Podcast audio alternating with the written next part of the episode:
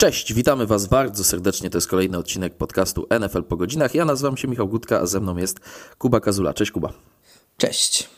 Zapraszamy Was do wspierania naszego podcastu w Patronite i w Buy Coffee, patronite.pl, ukośnik NFLPG, buycoffee.to, ukośnik NFLPG. Zapraszamy też patronów, którzy jeszcze nie dołączyli do naszej grupy, do tego, żeby to zrobić. Grupa będzie... Yy, coraz bardziej aktywna. Zresztą nas już cieszy to, że tam pojawiają się posty, ale zachęcamy do zostania naszym patronem, do dołączenia do grupy, bo już teraz możemy zapowiedzieć, że po tygodniu dziewiątym, czyli po następnej kolejce w przyszłym tygodniu po prostu w NFL po godzinach będzie Q&A i to Q&A będzie czerpało z pytań naszych patronów i tak będzie już y, do końca, tak będzie już zawsze, że to patroni będą nam zadawać y, pytania. Możesz Kuba w sumie przypomnieć, jak y, naszą grupę znaleźć, jak ta komunikacja wygląda, jak jak się w niej znaleźć? Jeśli jesteście naszymi patronami, to powinniście dostać maila. Nie wiem, czy dostaliście tego maila, jeśli zostaliście patronami po tym, jak, jak wrzuciłem posta grupie na Patronite. Jeśli nie, to po prostu musicie e, na niego wejść, wejść na e, NFL po godzinach i tam po prostu będzie taki post na temat tej grupy i, pod tym, i w tym poście jest e, link z zaproszeniem, który co prawda w tej chwili chyba jest niezaktualizowany, ale, za, ale jak to będziecie słyszeć, to już będzie, więc, e, więc na pewno powinno już wtedy, wtedy wszystko działać. I w sumie tyle. Jeśli coś nie działa, to zawsze możecie e, skomentować tam albo dać nam znać w jakiś jakikolwiek inny sposób, to ja albo podmienię, albo sprawdzę, e, co tam jest, co tam jest nie tak. Jak na razie wszyscy chyba, którzy próbowali dotarli do naszej grupy. Było, było też jedno pytanie na Patronajcie, czy mm, będzie coś dla nie facebookowych, dla, nie, dla niefacebookowych będzie trudno, ale tak jak odpowiedziałem tam zresztą, myślę, że wszystkie większe wydarzenia i tak będziemy, o nich i tak będziemy mówić albo w podcaście, albo, albo po prostu post na Patronite się pojawi, więc e, raczej nikt, nikt nic nie straci, nawet jeśli e, Facebooka nie ma. Tak jest. 45 osób w naszej grupie facebookowej, a to nam pokazuje, że jeszcze nie wszyscy nasi patroni na tego Facebooka dotarli, ponieważ patronów mamy 59, także jest, nawet z tego grona mm, brakuje kilkunastu osób i te osoby na naszą grupę zapraszamy. E, tyle jeśli chodzi o parafialne ogłoszenia. E, Kuba, słyszymy się po tygodniu ósmym, ale tak naprawdę wydarzyło się tyle od y, niedzieli, mimo że nagrywamy ten odcinek e, w środowy poranek, że do tygodnia ósmego, do kolejki ósmej e, jako takiej odniesiemy się w dalszej części tego odcinka, ale sporo po prostu mamy do omówienia przedtem, bo słyszymy się po zamknięciu okna transferowego w NFL. Deadline był we wtorek wieczorem polskiego czasu.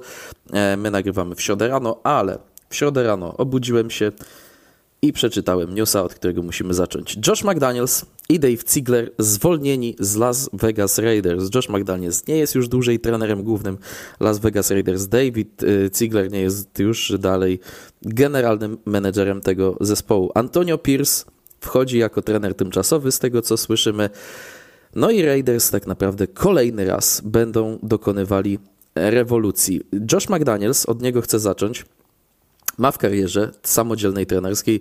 Bilans 20, do, 20 zwycięstw i 33 porażki. Drugi raz w karierze zwalniany jest w trakcie drugiego sezonu pracy e, samodzielnej, a jeszcze pamiętamy taką historię, gdzie już witał się z gąską w ogródku u Jima Erseya, już miał przychodzić do Indianapolis Colts, ale później Volta i zmiana decyzji. Nie przyszedł do Indianapolis Colts. I tak się zastanawiam, czy biorąc pod uwagę ten bilans, to jakieś takie zmienianie zdania w kontekście Indianapolis Colts. Czy to już jest spalony trener? Czy to jest już człowiek, który jako samodzielny head coach w lidze szansy nie dostanie, Twoim zdaniem? Powinno tak być. Szczerze mówiąc, już ten drugi raz był mocno dyskusyjny. E, przynajmniej ja miałem takie wrażenie, że zbyt wiele czerwonych flag było w przypadku Josha McDanielsa, bo to było połączenie trenera, który, który, który próbuje drugi raz, co rzadko się udaje. E, I no naprawdę są, to są rzadkie, często wyjątkowe przypadki, mm, że trener, który ma przerwę, wraca do bycia koordynatorem, zostaje head coachem jeszcze raz i coś z tego wychodzi. To jest rzadkość, a w dodatku było to połączenie tego typu trenera z trenerem wywodzącym się z drzewka Billa Belicika, które wiemy, że też raczej nie wychodzi, że to przez lata się dowiedzieliśmy, że to Bill Belichick tworzy swoich koordynatorów, a nie koordynatorzy tworzą Billa Belicicka. i generalnie rzecz biorąc, jak oni odejdą, już pomijając to, że no, system, jaki wypracował Bill Belichick w Patriots, jest wyjątkowy i poparty tym, że Belichick po latach sukcesów może sobie na to pozwolić, a jeśli ktoś idzie na swoje, na nowe i próbuje ten system surowy od nowa wprowadzać, to nie wychodzi to tak, jak, jakby chcieli, bo po prostu nie jest Billem Belicickiem. I tak było z McDanielsem dwa razy, tak było z Mattem Patricią, e, tak było z innymi w ostatnich latach, chyba największe sukcesy, czy jakiekolwiek. Najlepszy, może inaczej, najlepiej z koordynatorów Belicika wyglądali jako head coachowie e, Brian Flores i Bill O'Brien, z tym, że Bill O'Brien wiemy dobrze, co się wydarzyło w Texans, jak przejął jeszcze rolę GM-a i tam już była gruba przesada i się to wszystko skończyło bardzo źle. Natomiast ja jeszcze pamiętam historię Erika Manginiego, gdzie też to szło tak, średnio. Tak, tak, tak. Kiedyś, kiedyś pisałem taki tekst na świętej pamięci Nuance Sport o e, spróchniałym drzewie trenerskim Billa Belicika. Z tego co wiem, cały, e, całe archiwum Nuance Sport jest przeniesione na główny portal Nuance, więc ten tekst jest do odkopania. Tam nawet pochylałem się nad liczbami, że e, drzewko trenerskie Billa Belicika ma po prostu średni bilans gorszy niż taki przeciętny trener e, NFL. Tak, to tak jak powiedziałem, to jest no już pomijając fakt, że jeszcze żaden z tych trenerów nie wpadł na pomysł, żeby zrobić coś po swojemu, a próbuje przenieść system z Patriots, to jest jedno, a dwa, że, takie, że wygląda na to, że to Belichick tworzy koordynatorów, a, a nie na odwrót. A czekaj, jest jeden, jest jeden człowiek z drzewka Billa Belicicka, który idzie. Nick Saban. tak, Nick Saban. A jemu też w NFL tak średnio. No tak, w NFL no i można powiedzieć, poszło. Że, można powiedzieć, że częściowo z drzewka Billa Belicika i Nicka Sabana przy okazji jest też Brian Dable. Z tym, że on tak. po drodze zaliczył no, bardzo na pewno owocne dla niego, bardzo owocną dla niego rolę koordynatora w Buffalo Bills, co na pewno też mu pomogło. Tak, no i generalnie chyba ci trenerzy Billa Beliczyka e, z tego drzewka najlepiej sobie radzą w środowisku koleżowym, bo tam też taka twarda ręka trochę się lepiej sprawdza, bo jeszcze Kirk Ferenc przychodzi mi do głowy, Charlie Weiss też długo pracował e, w Notre Dame, więc e, to są to są te udane historie, ale w zawodowej lidze, w NFL no tak średnio bym powiedział. No a jeszcze, jeszcze w przypadku McDanielsa był to drugi raz, więc można tego mema zacytować że no, widzisz, widzisz, ci ludzie, ci ludzie tego nie przemyśleli. Widać było, że to nie ma prawa zadziałać, a jednak to zrobili, ale dla nas, hmm, dla nas to może zadziałać. Mhm. A, jest jeszcze jeden facet łączony z Billem Belicickiem, ale on tak nie pochodzi centralnie z drzewka trenerskiego, tylko jest łączony jako zawodnik Mike Vrabel, ale on tak. nie pracował jako trener, jako trener w ogóle więc nigdy się, Więc się nie liczy, chociaż tak. faktycznie niektóre sposoby zarządzania drużyną widać, że trochę od Billa Belicika przejął po, po graniu dla niego bardzo długo, no ale jednak, jednak to nie jest to samo. Zresztą e, myślę, że to jest, e, że na bardzo podobną drogę fani Patriots liczą w przypadku Jeroda Mayo, że to będzie właśnie mhm. taki Vrabel 2-0. E, były zawodnik, który już na boisku było wiadomo, że on pójdzie w, w karierę trenerską w zasadzie po tym, jak, jakie prezentował cechy, no i teraz jak już został tym trenerem, to to wychodzi całkiem nieźle. A że Mayo byłby prawdopodobnie głównym kandydatem do zastąpienia Belicika, patrząc co się wydarzyło w poprzednim sezonie, no to myślę, że fani Patriot znacznie bardziej chcieliby spróbować his powtórzyć historię Vrabela z, z Jerodem Mayo niż niż iść w jakiegoś byłego koordynatora Belicika, czy nawet aktualnego koordynatora Belicika. No to prawda. Y, w jakiej kondycji zostawiają panowie McDaniels i Ziegler Las Vegas Raiders? W marnej, bo ta drużyna w aktualnym kształcie nie idzie donikąd. Nie jest y, wystarczająco dobra, żeby grać o cokolwiek. Y, jednocześnie nie jest chyba aż tak słaba, żeby. Znaczy, aż tak słaba, żeby powalczyć może i będzie. Ze wszystko zależy od tego, jak się będzie prezentować teraz pod head coachem tymczasowym i co, jak to będzie wyglądało przez ostatnie pół roku, bo teoretycznie dalej jest szansa, że, że będą mieli Raiders dość słaby bilans i wysoki wybór w drafcie. Chociaż bardziej wydaje mi się, że to będzie podobnie jak w tamtym roku, w tamtym, znaczy w tamtym roku, w tamtym sezonie. A w tym roku w drafcie mieli wybór siódmy, więc mhm. myślę, że to może być coś takiego raczej niż top 3 ale to jest i tak szansa na nowego rozgrywającego, bo tego będą potrzebowali na pewno. I ogólnie no po prostu ten roster jest trochę za słaby.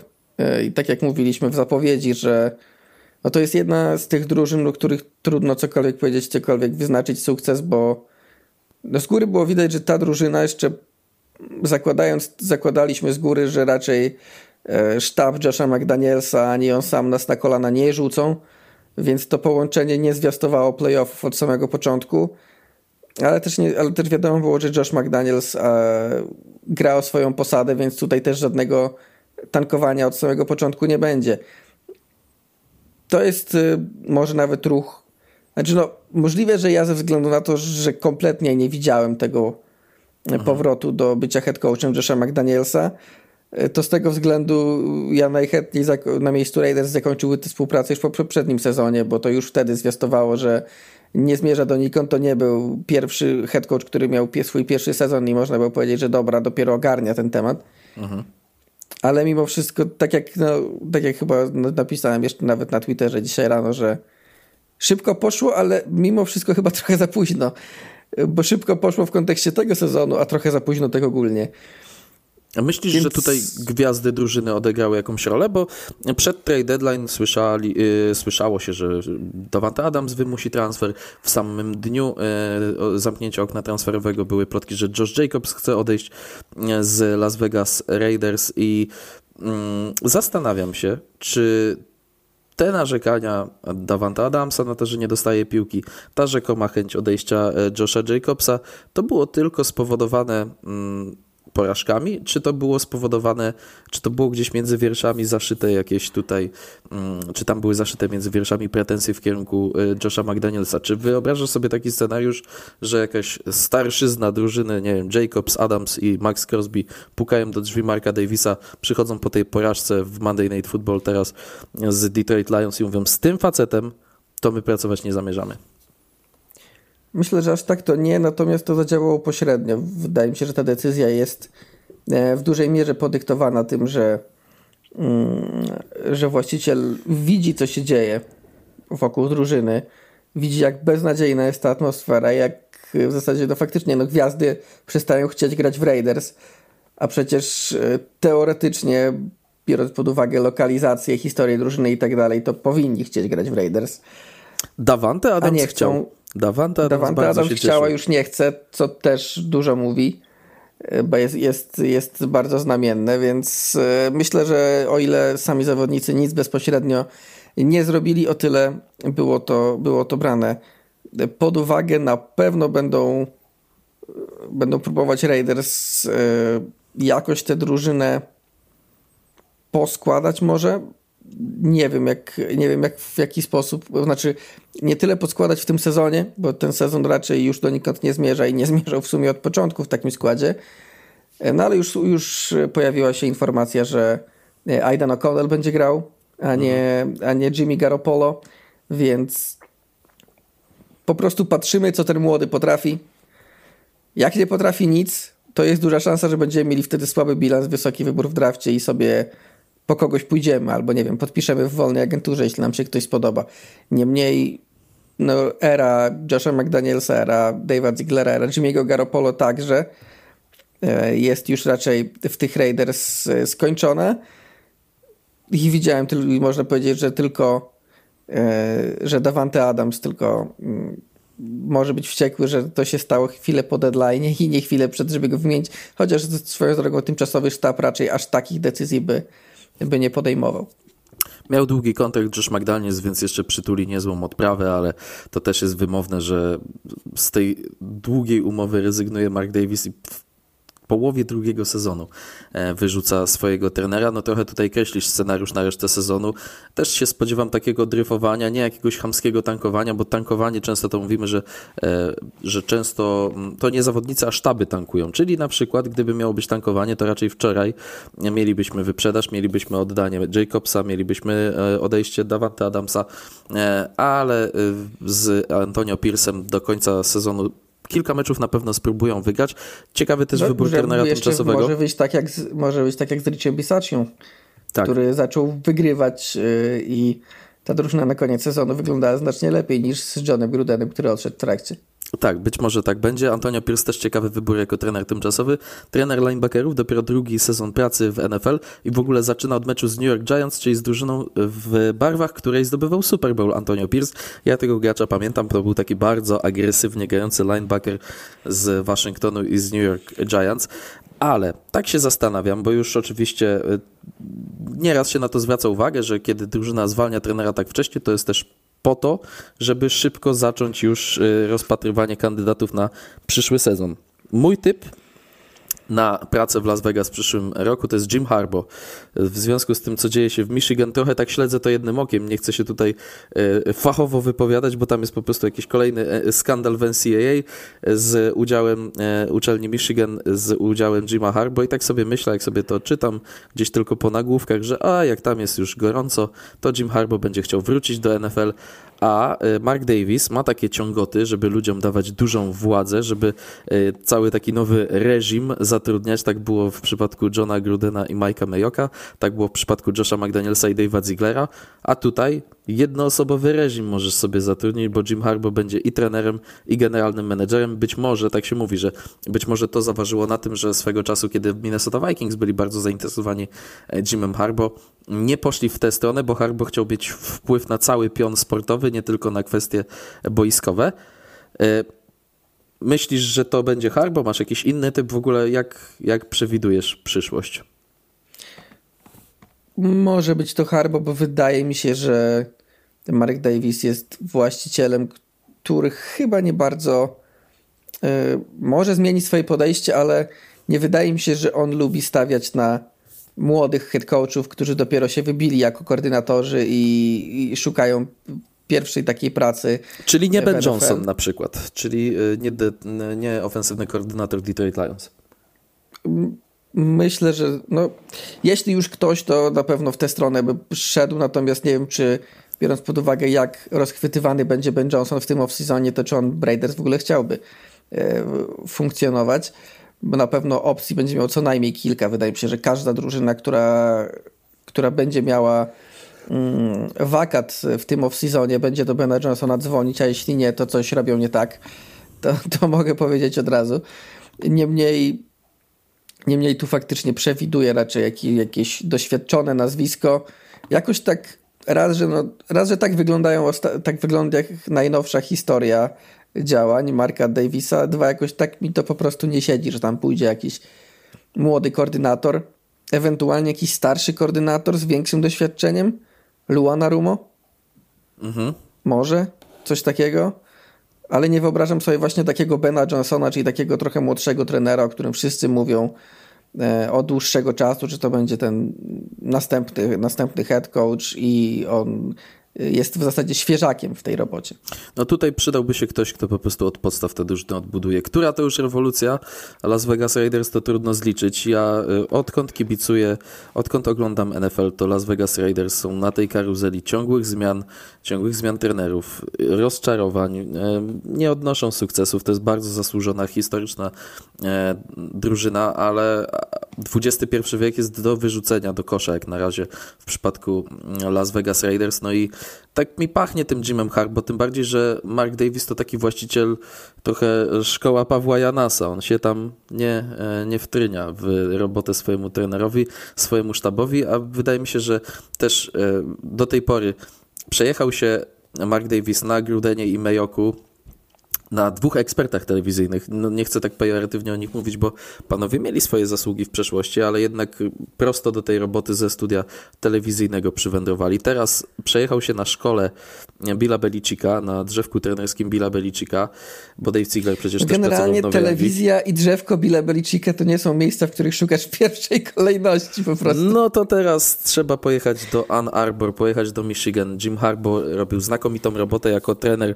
w San Francisco 49ers robi znakomitą robotę jako trener w Michigan, ale to jest facet, który potrzebuje mieć władzę w swoich rękach, więc taki właściciel, który mu się nie będzie wtryniał, będzie dobry, bo też chyba o to poszło w San Francisco. Tam przecież y, już było wiadomo, że on swego czasu nie przedłuży umowy, bo z Jedem Yorkiem się nie potrafił po prostu dogadać, a wydaje mi się, że taka perspektywa pracy w Las Vegas z pełnią władzy mogłaby być dla Jima Harbo bardzo, bardzo kusząca. No, zobaczymy, co czekać będzie Las Vegas Raiders, ale Fanom tej drużyny można jedynie współczuć, bo naprawdę y, to jest tak frustrujący cykl, chyba nawet w naszym, mm, w naszej zapowiedzi przedsezonowej i, i, za każdym razem, kiedy mówimy o Raiders, ja wspominam o tym, że dla mnie to jest chyba najbardziej sfrustrowany fanbase w całej NFL, mimo tego, że sam e, reprezentuję jeden z bardziej sfrustrowanych e, z przypadku Minnesota Vikings, ale mam wrażenie, że w Raiders no tam te lamenty są już są dużo głośniejsze i, i, jeszcze fakt, że grasz w dywizji z Patrykiem Mahomesem, że na własne oczy widzisz świetność, jak wygląda dobrze funkcjonująca drużyna, dodatkowo te uczucia potęguje, więc no ciekawi jesteśmy, co się wydarzy w Las Vegas, ale taki news obudził nas y, w środę rano polskiego czasu. Y, przejdźmy dalej, Kuba, bo mamy dzisiaj tych tematów dużo, a poświęciliśmy 20 minut już y, tego odcinka na wstęp i Las Vegas Raiders, a przecież wczoraj mieliśmy trade deadline i w sumie wielkich hitów nie było, ale sobie tak w bloki tematyczne połączymy te, e, te wymiany, bo e, w ogóle chcę Kuba zacząć może inaczej. Od pytania, które e, nam rozgrzeje tę dyskusję, takiego trochę z innej mańki. Czy Twoim zdaniem, tak sobie ostatnio o tym myślałem, NFL nie powinna przesunąć trade deadline jeszcze o kilka tygodni w tył? Możliwe, to jest częsta dyskusja, natomiast y, teoretycznie, teoretycznie to już jest ten moment, w którym większość drużyn powinna wiedzieć, w jakim miejscu stoi, czy kupuje, czy sprzedaje i tak dalej. No, no na pewno gdyby to był, wydaje mi się, że mogło być więcej wymian, gdyby to było przesunięte jeszcze o 2-3 tygodnie. Mhm. No bo w tej chwili jeszcze drużyna z bilansem 3-4 może się łudzić, że, że coś tu się wydarzy. Wydaje mi się, że to się stało w Broncos na przykład. Ponieważ dużo było, dużo było informacji na temat, na temat tego, że, że prawdopodobnie Jerry Judy, że Cortland Sutton, że któryś z nich może odejść, że w ogóle w obronie to dostępni są wszyscy poza Patrykiem Sertanem. Ostatecznie Broncos nikogo nie oddali, bo wygrali z Chiefs, mają bilans 3-4 i pewnie się okazało, że Sean Payton stwierdził, ok, no tak, graliśmy Chiefs, to może coś tu jest jednak w tej drużynie i jeszcze spopróbujmy, tak?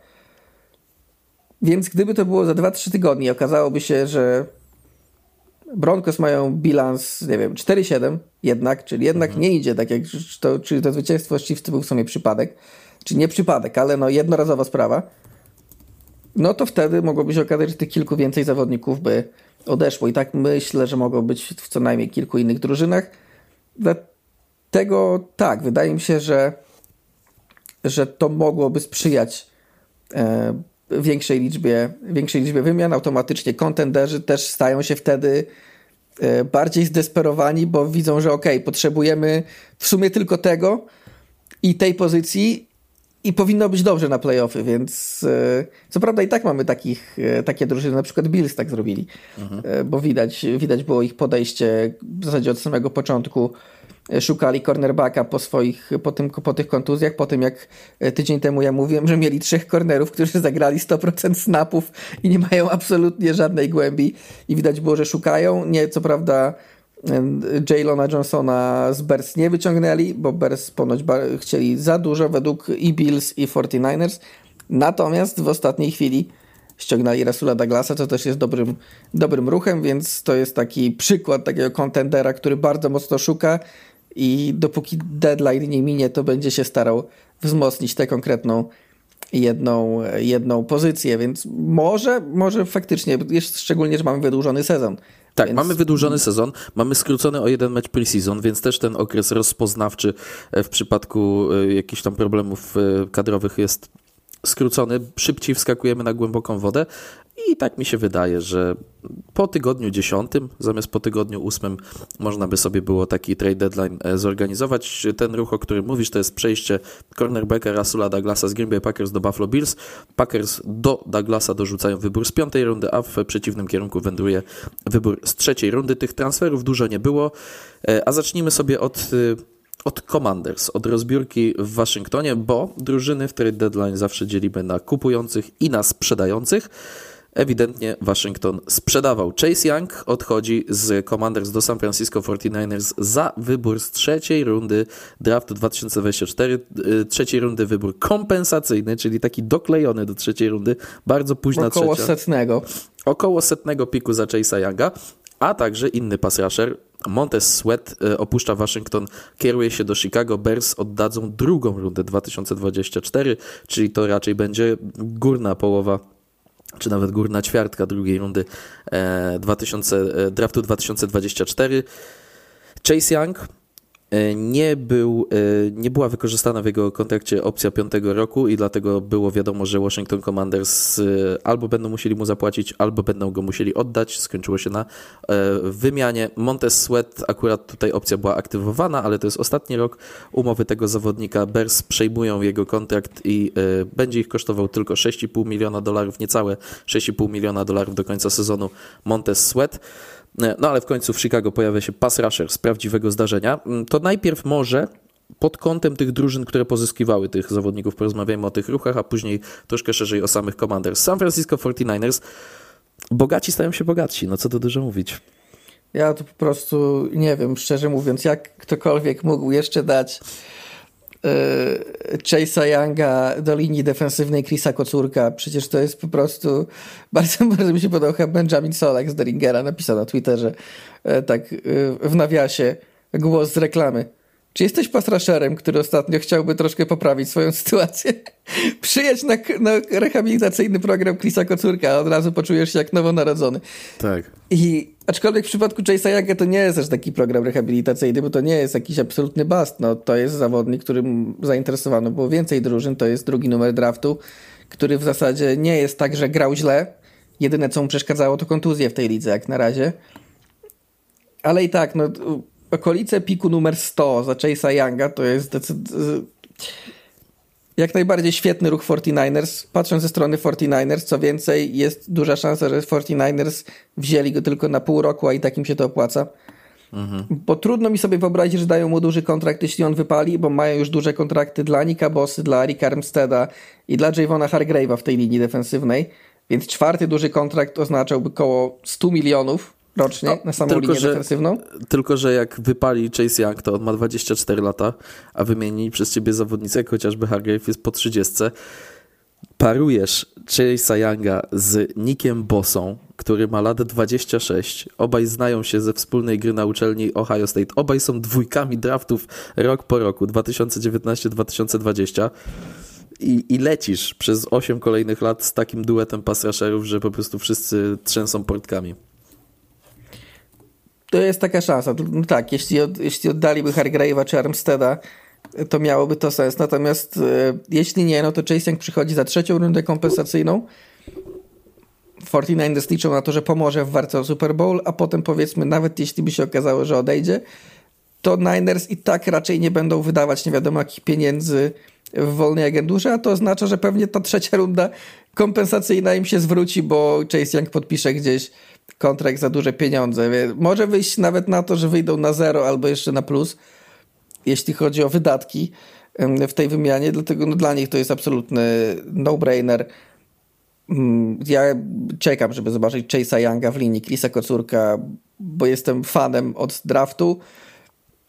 Wiem, że pewnie ta niska cena wynika z tego, że, te, że inne drużyny, wiedząc, że no w odróżnieniu od Niners inne drużyny po wzięciu Chase'a Younga raczej musiałyby mu dać kontrakt, mhm. bo trudno by to było wytłumaczyć. Niners są jedną z nielicznych, o ile nie jedyną drużyną, której widzimy to od razu, że on może nie przedłużyć kontraktu i stwierdzamy, no to im się opłaca. Tak może być. W innych drużynach raczej by tak nie było, jeśli by go wzięły, to musiały, musiały przedłużyć kontrakt, ale i tak, i wiem, że chodziło pewnie o jego kontuzję, mhm. dość poważne, które miał i że ta historia trochę odstrasza, ale myślę, że to jest po prostu klasyczny overthinking e, ze strony ligi, że wszyscy, o mój Boże, kontuzje, o mój Boże, coś tam, a potem Howie Roseman albo właśnie Lynch e, z San Francisco 49ers, oni, oni, oni nie, nie myślą za dużo, oni mówią, fajny gość, biorę i za rok mówimy, no dlaczego ktoś, w ogóle dlaczego Liga znowu im na to pozwoliła? No mhm. No właśnie dlatego, że wszyscy przesadzają z myśleniem. Nie dać trzeciej rundy, e, która w tym wypadku, biorąc pod uwagę, że 49ers dali kompensacyjną, więc jakakolwiek trzecia runda innej drużyny byłaby wyższa. To prawda. Tak. Ja nawet szczerze mówiąc, jakby ktoś dał drugą, to też bym powiedział, że to jest dobry ruch. Ja w ogóle myślałem, że trzeba będzie wydać pierwszą. Mimo wszystko, to... mimo kontuzji, ale nazwisko robi swoje. To był defensywny debiutant roku, dwójka draftu i to takiego draftu, gdzie pamiętam, bo to był ten draft y, na Zoomie przeprowadzany y, tak. i, i tam były dyskusje, że no, Joe Burrow jest jedynką, bo Cincinnati Bengals potrzebują rozgrywającego i tak dalej, ale czy Chase Young nie jest przypadkiem najlepszym zawodnikiem tego draftu bez podziału na pozycję? No, były takie głosy i ludzie naprawdę y, tak już w ciemno, pamiętam, że jak tylko mock drafty wychodziły, to jedynka Burrow, dwójka Chase to wpisywaliśmy po prostu długopisem, markerem i zastanawialiśmy się, co będzie dalej w tym drafcie. No tak, no ja myślałem, że pierwsza to faktycznie będzie za dużo, bo raz, że kontuzje, dwa, że kontrakt to jest jedna rzecz i Commanders trochę postawili się w gorszej pozycji negocjacyjnej, sami odrzucając te opcje piątego roku, co w, tym, w tamtym momencie było zrozumiałe, bo Young faktycznie był po kontuzjach i nie wiadomo było, czy będzie zdrowy i w formie A, a ta opcja to było 20 milionów. Niemniej, niemniej postawili się w trochę gorszej sytuacji i to też wyszło w cenie, no ale ja się nie spodziewałem, że pójdzie za tak niski pik, że myślałem, że to będzie po prostu druga runda i weźmie go drużyna, która da mu duży kontrakt, i będzie wokół niego nawet może obronę budowała. Nie wiem, czemu Liga, Liga na to pozwoliła, ale wydaje mi się, że po raz kolejny będziemy za chwilę. A jeszcze jak się okaże, że na przykład Niners kogoś oddali a, i przedłużyli kontrakt z Youngiem, tworząc parę na lata z Bosą, to już w ogóle mhm. będzie im mówić wtedy. Jakim cudem to się wydarzyło? No, no właśnie takim, że jak zwykle Liga myślała za dużo zamiast, zamiast działać mimo że spokojnie. No, trzecia runda to moim zdaniem cena, którą każda drużyna w tej lidze powinna być w stanie wydać na Chase'a Younga, bez względu na to, w jakiej jest sytuacji, czy biorą go na jeden sezon, czy biorą go na przyszłość mhm. dalszą. Bo naprawdę warto, bo to jest rzadki przypadek zawodnika, który ok, miał kontuzję, ale to jest potencjał na absolutnie topowego zawodnika na swojej pozycji w lidze, na pozycji premium w tej lidze jednej z najważniejszych, według niektórych może nawet najważniejszej po rozgrywającym. I tak to, i, ta, i, i tak to wygląda, że ostatecznie i tak trafia do Krisa Kocurka, aż w ogóle przy Krisu Kocurku to pewnie będzie wyglądał jak jak, e, jak topowy zawodnik i dostanie duży kontrakt w wolnej, wolnej agenturze, jeśli tylko będzie zdrowy. Nie, nie jak... wiem, nie wiem jeszcze od kogo, ale mhm. no na pewno od kogoś. A jak będzie wyglądał Montez Sweat u Mata Eberflusa, bo on kosztował więcej. Chicago Bears oddali drugą rundę przyszłorocznego draftu. Chicago Bears, na to zwracaliśmy wielokrotnie uwagę, ma, e, mieli dużą dziurę na pozycji pass rushera, ale historia jest o tyle podobna, że też może skończyć się tylko wypożyczeniem na jeden sezon Monteza Sweata. Czy tutaj widzisz e, długo, długoterminowy związek pomiędzy tym zawodnikiem a jego, a jego nową drużyną? Jeśli chodzi o, o to ten ruch e, ten ruch wygląda gorzej po tym, co się stało z Youngiem, mhm. E, bo, bo jednak okej, okay, Sweat jest ostatnio zawodnikiem mimo wszystko lepszym, co dla tych, co nie bardzo śledzą Commanders, bo nie było na przykład powodu, a bardziej pamiętają Younga i Sweata z draftu, to może być trochę zdziwienie, ale Sweat jest ostatnio zawodnikiem lepszym i zdrowszym, mhm. więc to, że była wyższa cena za Sweata nie do końca dziwi, ale yy, warto też powiedzieć, bo z jednej strony to jest trzecia runda za Younga, druga runda za Sweata, ale ta trzecia runda za Younga to jest pik około 100, bo to jest pik kompensacyjny, a, trzecia, a druga runda za Sweata to jest pik w tej chwili 35, bo to jest... No, na pewno, na pewno top 40. Na pewno top 40, bo to jest własny pik Bers. Ja Bers rozumiem, trochę widziałem, że sporo dostali po głowie w mediach w Stanach Bers. Czemu, że po co, co to, co to dla nich zmienia. I o ile rok temu miało to sens, kiedy wydawali drugą rundę za Chase'a Claypoola, co zestarzało się dramatycznie źle, o tyle tutaj to jest chyba mimo wszystko co innego. Chase Claypool nawet przez pół sekundy w lidze nie pokazał potencjału na bycie czołowym skrzydłowym e, w, w NFL. W przypadku Josha Sweata wygląda to inaczej. Już to jest pewnie edge rusher top 15-20 myślę w tej lidze. Jest też, myślę, że Mate Berflus jako, jako, jako trener defensywny zaświeciły mu się oczy e, na widok chociażby statystyk, że Sweat jest najlepiej broniącym biegów edge'em w tej lidze, a dodatkowo oczywiście w pass rushu, czyli w, w obronie podań e, też swoje dodaje.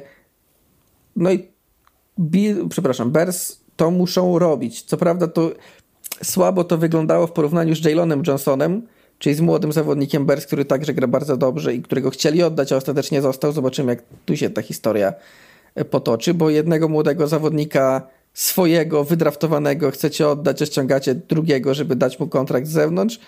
Szczególnie, że Bears wielokrotnie podkreślali, jak bardzo im zależy na tym, żeby tworzyć drużynę na tych homegrown talents, czyli wydraftowanych, wychowanych i tak dalej, i tak dalej, więc to nie pasowało i faktycznie to może być problem. Natomiast wzięcie Pastraszera, kiedy Bears Pastraszera potrzebowali, nie wiem od kiedy, odkąd Kalin Mack odszedł, mhm. y i danie mu teraz kontraktu długiego, kiedy widzimy jaki jest sweat i widzimy, że powinien sobie poradzić w każdej sytuacji, no to dla mnie jest żaden problem. Jeśli, nie wiem, nie zdarzy się jakaś katastrofa, jakaś kontuzja bardzo poważna, która spowolni mu karierę, no to to nie ma szans się zestarzeć tak źle, jak zestarzała się wymiana Chase'a Claypoola, bo Sweat jest po prostu dużo lepszy. I, i w, zasadzie, w zasadzie tyle. No i na pewno będzie liderem tej nowej defensywy Bears, mhm. którą pewnie jest szansa, że będzie prowadził kto inny niż Matt Eberflus ostatecznie. No też tym, jeśli chodzi o podpisanie kontraktu ewentualnego, tam jest prawie 90 milionów dolarów w cap space na przyszły sezon, więc takiego sweata raczej biorą, jeszcze wydając tak wysoki wybór z myślą o tym, żeby ten kontrakt przedłużyć. Ale chcę jeszcze porozmawiać o samych Commanders, bo to jest ewidentna rozbiórka. E, swoją drogą, Chase, Payne, Sweat, moja ulubiona linia defensywna, już razem ze sobą nie zagra. Trzy nazwiska, które idealnie e, pasują do, do zawodników na, e, na pozycji ścigającego, rozgrywającego, chociaż Chase to imię, ale Chase, Payne i Sweat, rozbity ten tercet. Trochę wygląda to z jednej strony tak, że Commanders przez lata bardzo dobrze draftowali zawodników z linii defensywnej, bo Sweat był w pierwszej rundzie, bo Young był w pierwszej rundzie, właśnie Daron Payne i Jonathan Allen to też udane ruchy i zawodnicy, którzy już y, przedłużyli kontrakty. Z jednej strony można powiedzieć, no realia NFL, nie da się przedłużyć kontraktu ze wszystkimi, salary cap nie jest z gumy, ktoś musiał odejść. Ale z drugiej, wydaje mi się, że dwa takie budulce w defensywie, y, kiedy oddajesz, to świadczy o tym, że ta drużyna będzie po prostu w przyszłym sezonie wyglądać zupełnie, zupełnie inaczej. Ron Rivera, gdyby to od niego zależało, bo myślę, że nie zależy, nie oddawałby tych zawodników, a skoro nie zależy od Rona Rivery i skoro ci dwaj zawodnicy odchodzi, odchodzą, to mi się wydaje, że w przyszłym sezonie nie będzie w tej drużynie Rona Rivery. Nowi właściciele e, zamontują tam swój sztab, swoich ludzi, pewnie swojego generalnego menedżera i Commanders zaczynają rewolucję. Tak, no to wyraźnie widać, że zaczynają rewolucję po tych wyborach, będą mieli... No bo po co Ron dużo... Rivera miałby mm, pozyskiwać wybory? Tak sobie myślę. Po co mu ta druga i trzecia runda? On wie, że tam za rok nie będzie pracował. Więc on by wolał tych zawodników zostawić, spróbować jeszcze coś wygrać teraz. No pewnie tak, chyba że właśnie pokaże tym przeciętnym składem jeszcze, że potrafi coś wygrywać, to wtedy może, może nowy właściciel spojrzy na to spojrzy na to inaczej. No niemniej Commanders pokazali nam, że wydawanie czterech z rzędu pierwszych rund na tę samą pozycję, na tę samą grupę pozycyjną, może tak, raczej mija się z celem, bo nawet jeśli trafisz wszystkimi czterema, a wydaje się, że Commanders trafili z wszystkimi czterema. Oj tak, zdecydowanie. To i tak nie wiesz, co masz z nimi zrobić. No nie zapłacisz wszystkim czterem topowych kontraktów, bo nie będziesz wydawał ponad 100 milionów dolarów na jedną grupę pozycyjną. E, jest już Allen, jest Payne. Mm, widać, widać po tych kontraktach, że aktualnemu sztabowi, ciekawe jakby zareagował na to nowy ewentualnie, jeśli będzie, że aktualnemu sztabowi Commanders znacznie bardziej zależy na presji za środka, bo to tych grających w środku zostawili na kontraktach, a tych z zewnątrz, tych z zewnątrz oddali. Ty, no faktycznie, no, ale... tak powiedziałeś, że cztery z rzędu, ale rzeczywiście w 17 roku Allen, w 2018 Payne, w 2019 Sweat i w 2020 Young. Nie sądziłem, że to były rzeczywiście aż cztery z rzędu, ale... Tak, tak, to jest cztery z rzędu, pierwsze rundy na linię defensywną. No i wszystkie trafione, no ale co z tego? No nie zostawisz wszystkich, więc wygląda to jak wygląda. Jedynie można było to zrobić trochę wcześniej, ewentualnie i wtedy nawet odzyskać pierwszą rundę za któregoś z nich. Pewnie była, byłaby na to szansa, gdyby nie to, że, że pół, roku, pół roku przed końcem kontraktu się to dzieje wszystko. Mhm. Można też powiedzieć, że Sweat to prawie pierwsza runda, bo pewnie tak, tak to będzie wyglądało ostatecznie. Niemniej yy, nie powtarzajcie sytuacji Commanders. Bardziej zróżnicowane te pierwsze rundy niech będą, nawet jeśli zawodnicy są yy, świetni. Niemniej Commanders tak, w końcu, w końcu zmienili właściciela, fani są szczęśliwi, wchodzą w przebudowę, fani też będą szczęśliwi z tego powodu, bo ta przebudowa jest e, potrzebna, a w zasadzie ta przebudowa trwa już jakiś czas, tylko robili ją ludzie, którzy nie wiedzą co robią, licząc, zaczynając od właściciela. Więc e, no, to będzie na pewno jedna z ciekawszych drużyn, myślę, w kolejnych latach w kontekście tego, jak oni będą, jak oni będą się odbudowywać po prostu pod tym nowym pod tym nowym e, żąda, pod tymi nowymi rządami. Szczególnie, że nowy właściciel jest też właścicielem e, Philadelphia 76ers w NBA i znany jest ze słynnego hasła Trust the Process. I problem jest taki, że ten proces w NBA na razie mu nie zadziałał, ale. Tak, właśnie, bo ten e, tutaj Josh Harris oddaje Younga i Sweata a w trade, znaczy tam nie ma trade ale w NBA Jamesa Hardena oddał, więc w ogóle jakiś rozdzwoniony telefon miał w ostatnich, w ostatnich tygodniach. Także... Tak, tak, no akurat z Hardenem to w ogóle to w ogóle był cały jeden wielki problem i myślę, że pod tym względem Harris jest y, zachwycony, że to, tak, już, przeczytałem, to, już, to już za nim. Przeczytałem takiego tweeta, trochę nam się zrobił NBA-owy off-top, że fani e, danej drużyny mają zawsze dwa najszczęśliwsze dni. Pierwszy, kiedy przychodzi James Harden do twojej drużyny, drugi, kiedy James Harden odchodzi z twojej drużyny. dokładnie, dokładnie taki po raz kolejny byłem, hmm, czy tej drużynie to wyszło? Nie, ale nam może.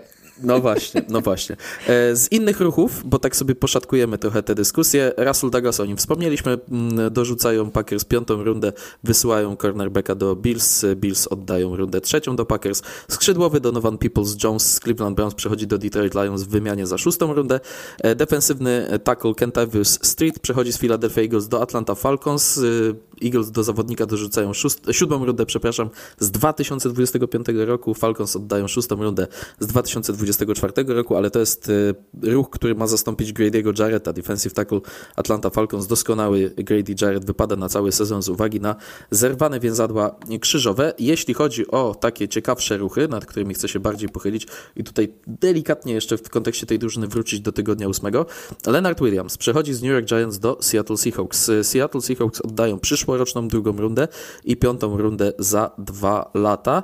Seahawks w kolejce ósmej pokonali Cleveland Browns 24 do 20. Mają bilans 5-2 i tak się zastanawiam, czy biorąc pod uwagę ten bilans, biorąc pod uwagę e, pozyskanie Leonarda Jonesa, traktujemy Seahawks jako poważną siłę w NFC. Tak, znaczy Seahawks generalnie pokazują w tym sezonie, że mogą walczyć o wysokie cele w NFC.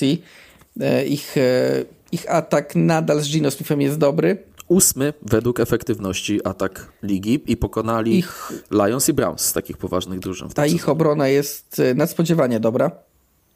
Jak, no, lepsza niż się spodziewaliśmy na pewno.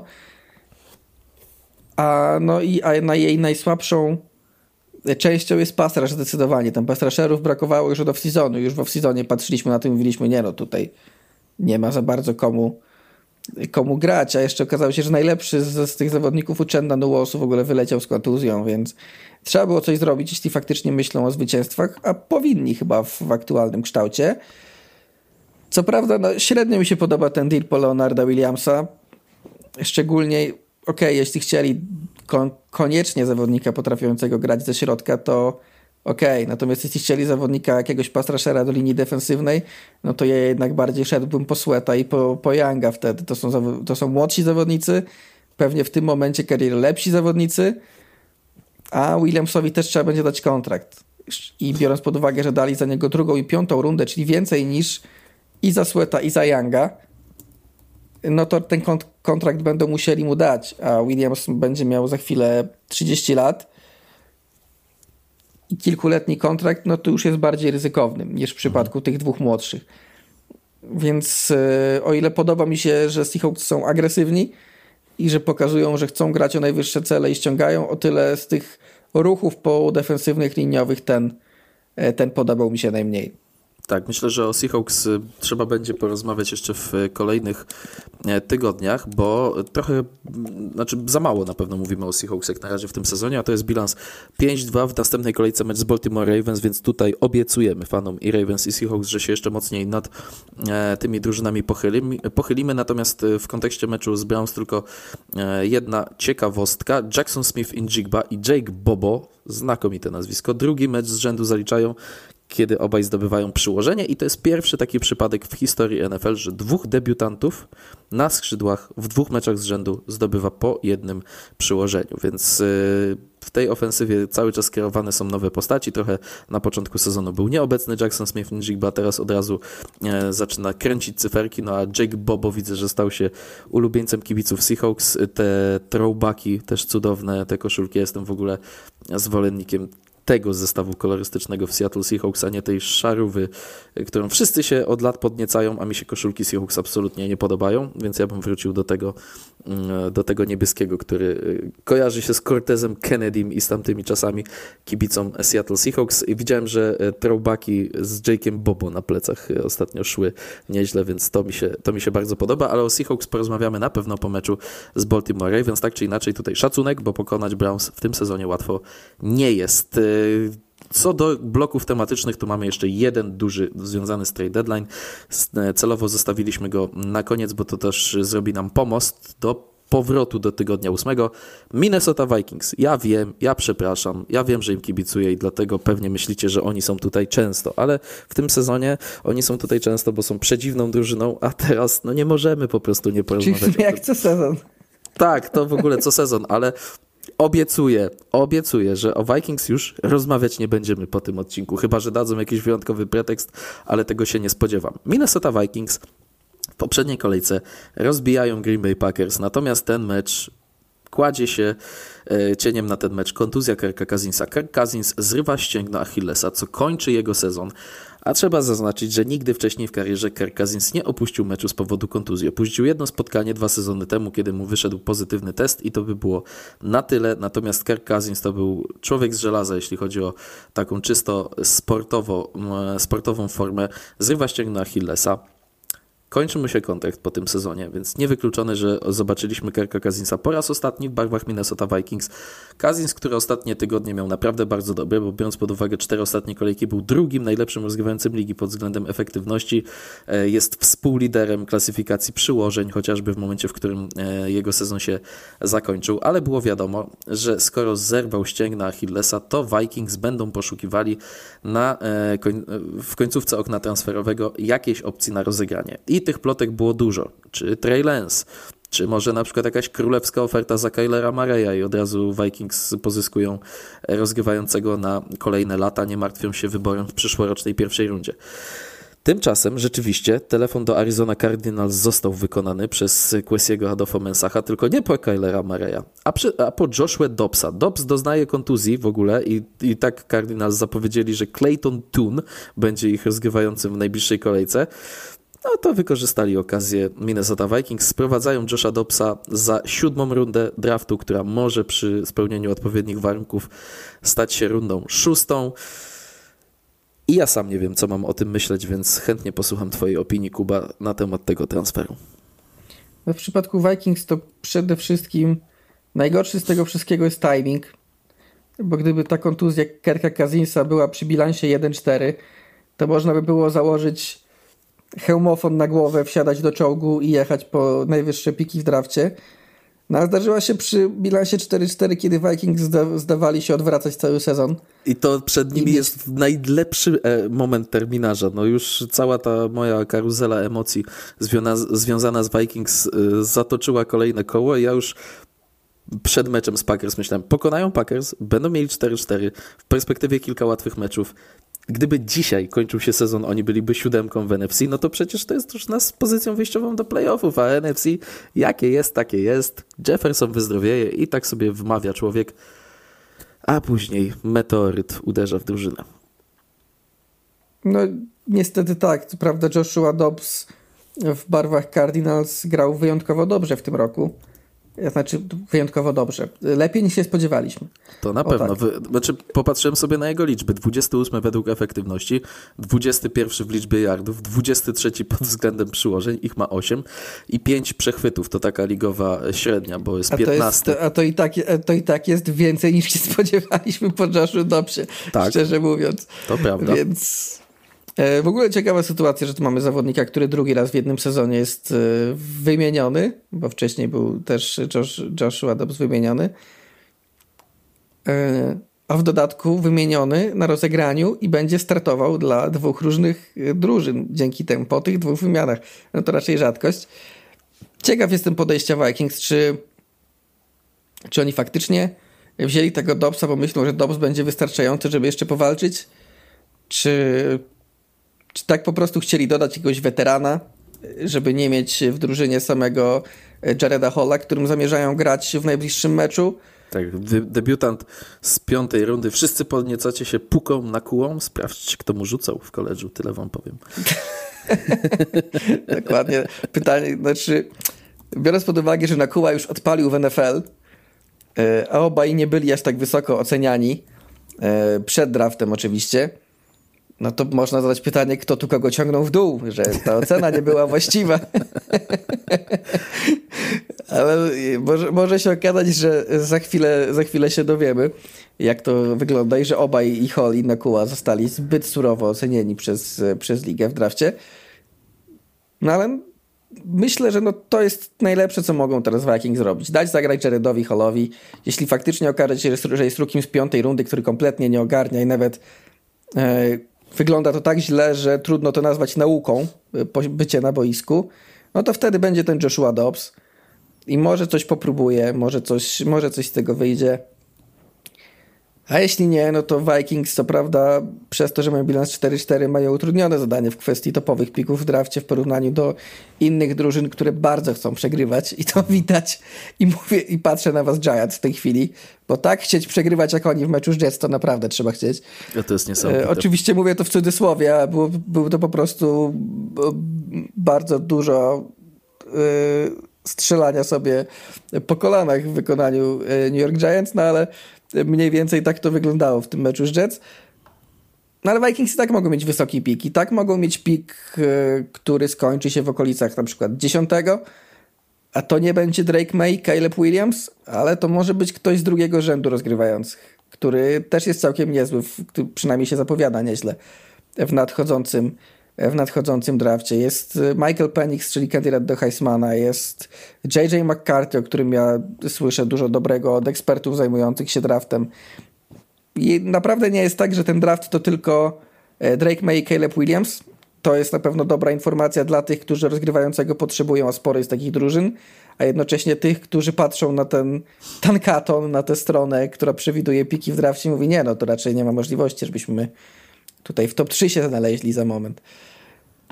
I. Vikings myślę, że są jedną z takich drużyn. Będą patrzeć. Oczywiście Kevin O'Connell też e, powiedział znamienne słowa, że on doskonale zdaje sobie sprawę, że, że Kirk Cousins jest wolnym agentem, ale to wcale nic nie oznacza i on myśli, że to się może spokojnie rozwiązać tak, że Kirk Cousins w Vikings zostanie.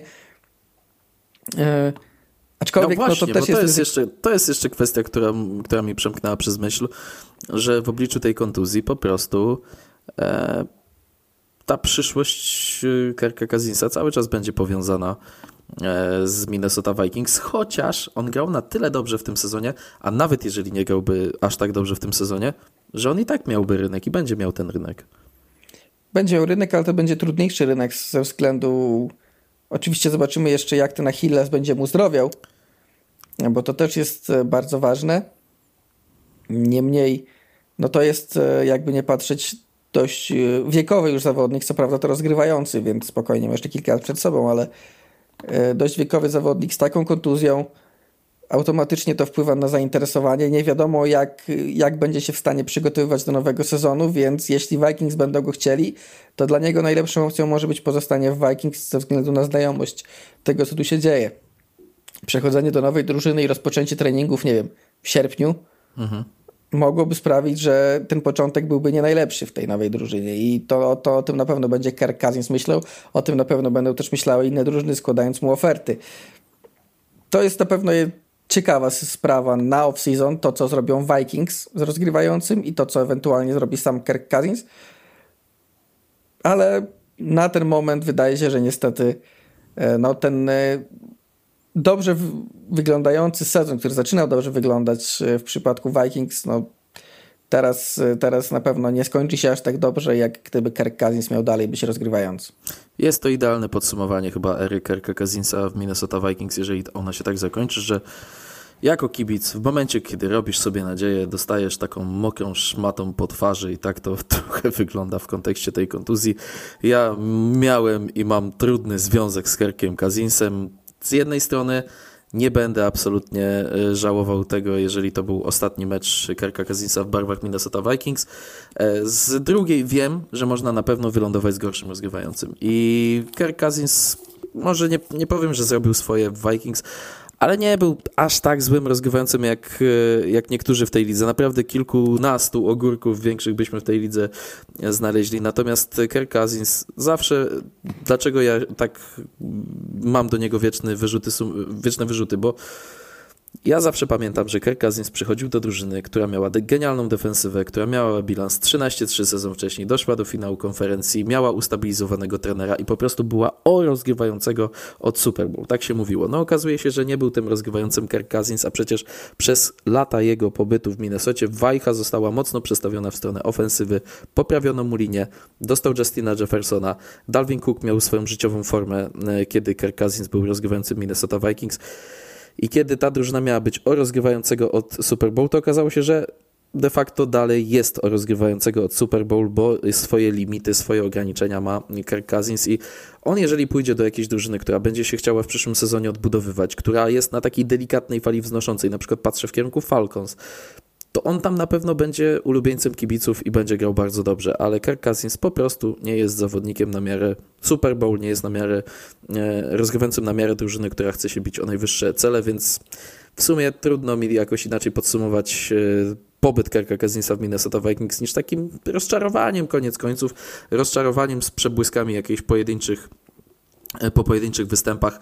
Natomiast to nie jest zły rozgrywający i na pewno taki, którego lubią trenerzy, więc myślę, że on ten rynek spokojnie znajdzie. Jeszcze co do Vikings, w trade deadline oddany Ezra Cleveland, bardzo dobry guard, odchodzi do Jacksonville Jaguars tylko za szóstą rundę.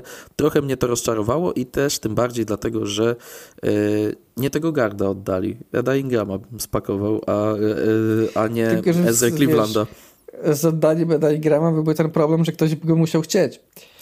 Ale jak widzę, że Eza Cleveland poszedł za szóstą rundę, to sobie myślę, że za siódmą w przyszłym roku Eda Ingrama ktoś by chętnie może przytulił.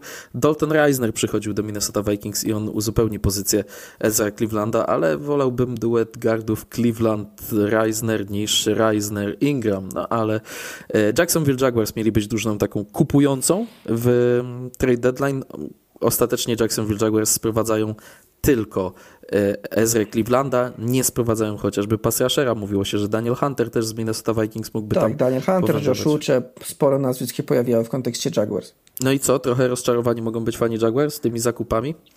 Taki gard to jak y, często się śmiejemy, dostali skarpety pod choinkę, jak się okazuje. Tak, zamiast nowego resoraka. Tak. E, myślę, że zresztą mogą być na pewno zawiedzeni ci, którzy faktycznie podchodzili do tego deadline'u na zasadzie, no dobra, to teraz ściągamy pass rushera, no i już teraz to idziemy i tak dalej.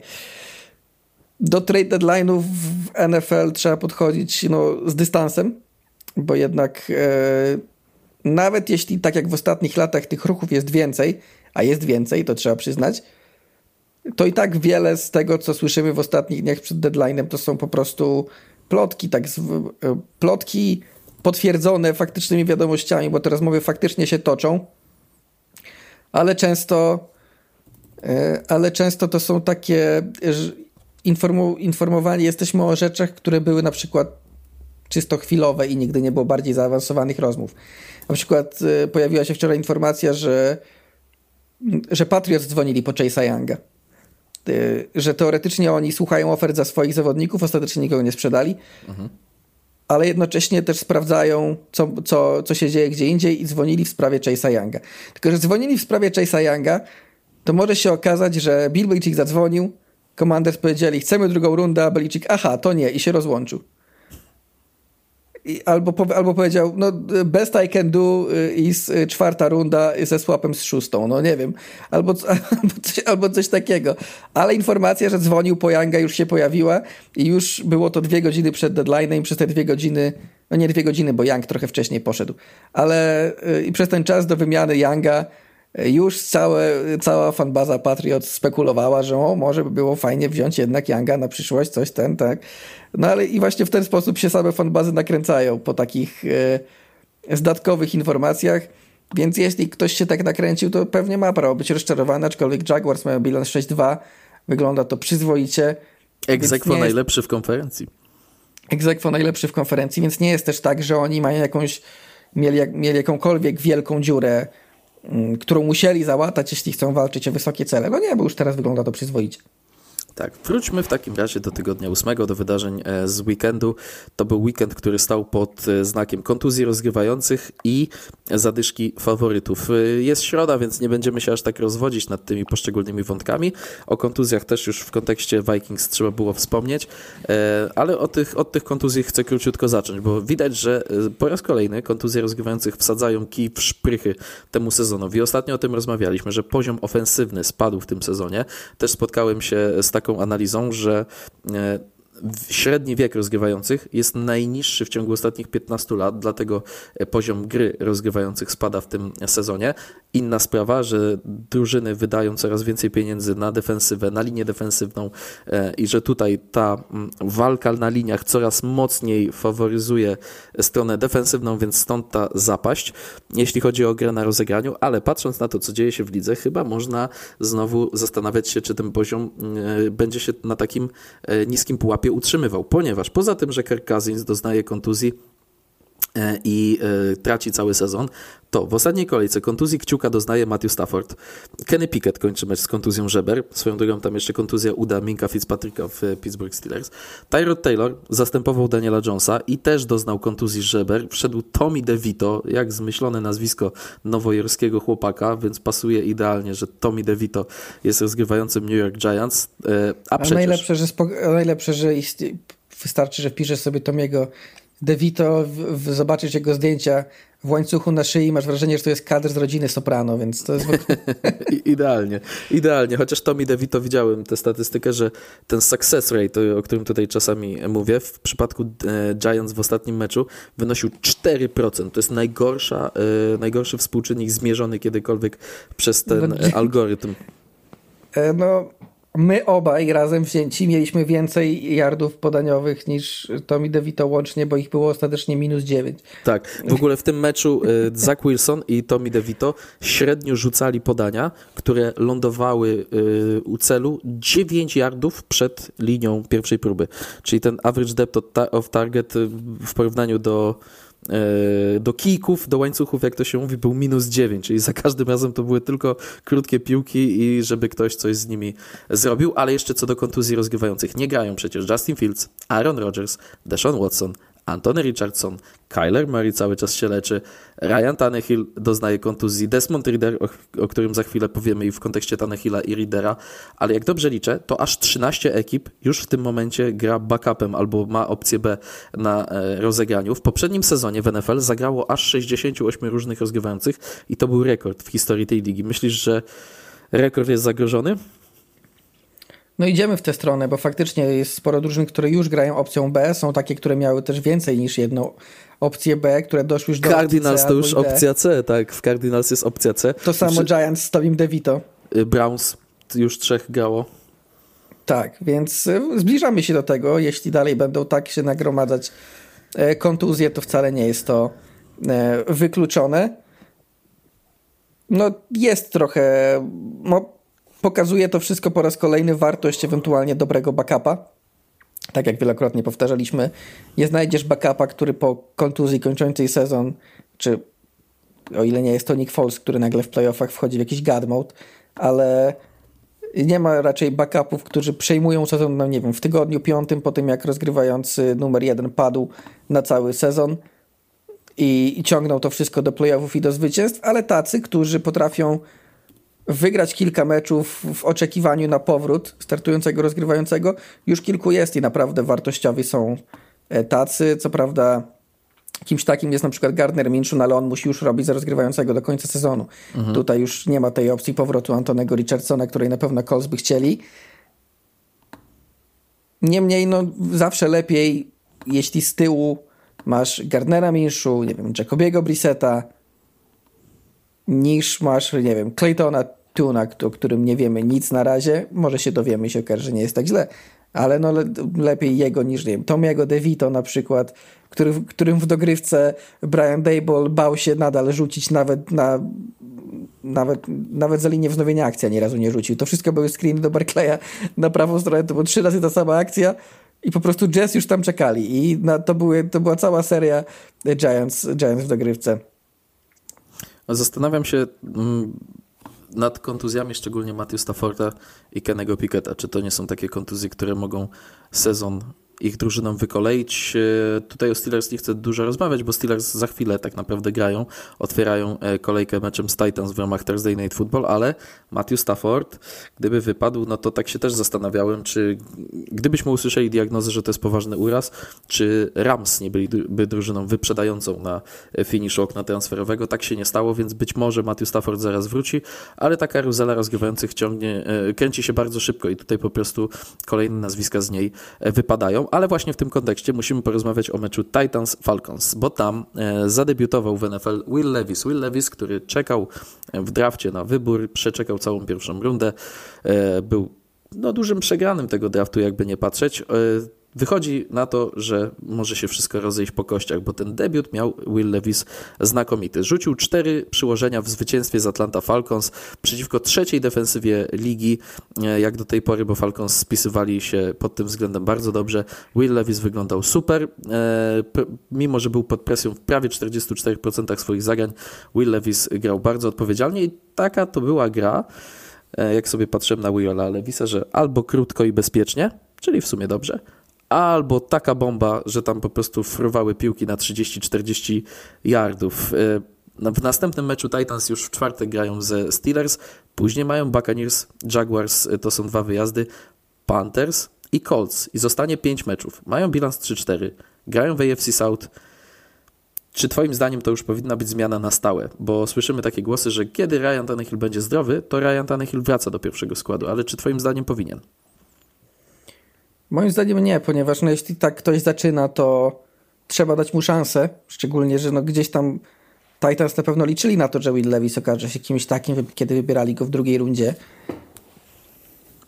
Oczywiście nie jest to jeszcze jakkolwiek miarodajne, to jest jeden mecz i mam wrażenie, i mam wrażenie że Falcons, obrona Falcons to w tym meczu grała jakby yy, można złośliwie powiedzieć, zapomniała, że yy, stoi tam inny rozgrywający niż Ryan Tannehill i można piłkę za plecy dostać bo trochę tak to wyglądało, to nie były jakieś... E, czy to były rzuty pokazujące siłę ręki Willa Lewisa, którą znaliśmy, ale no jakby nie patrzeć, ci skrzydłowi byli czasami otwarci o dobre kilka, jeśli nie kilkanaście metrów, e, więc w, brawo za celność, ale to nie było nic e, takiego, co nie byłoby po prostu też dużym błędem Falcons. Jestem ciekaw, jak kolejne lepsze obrony się zajmą Willem Lewisem i chociażby z tego powodu on powinien zostać tym rozgrywającym moim zdaniem, bo no chcesz go sprawdzić. Titans z Ryanem Tannehillem w tym roku nie zmierzają donikąd. Po, po powrót Ryana Tannehilla nic Titans nie da. Ta drużyna w tym kształcie już raczej straciła swoje szanse na wygrywanie i to było widać, kiedy Tannehill był, był na boisku.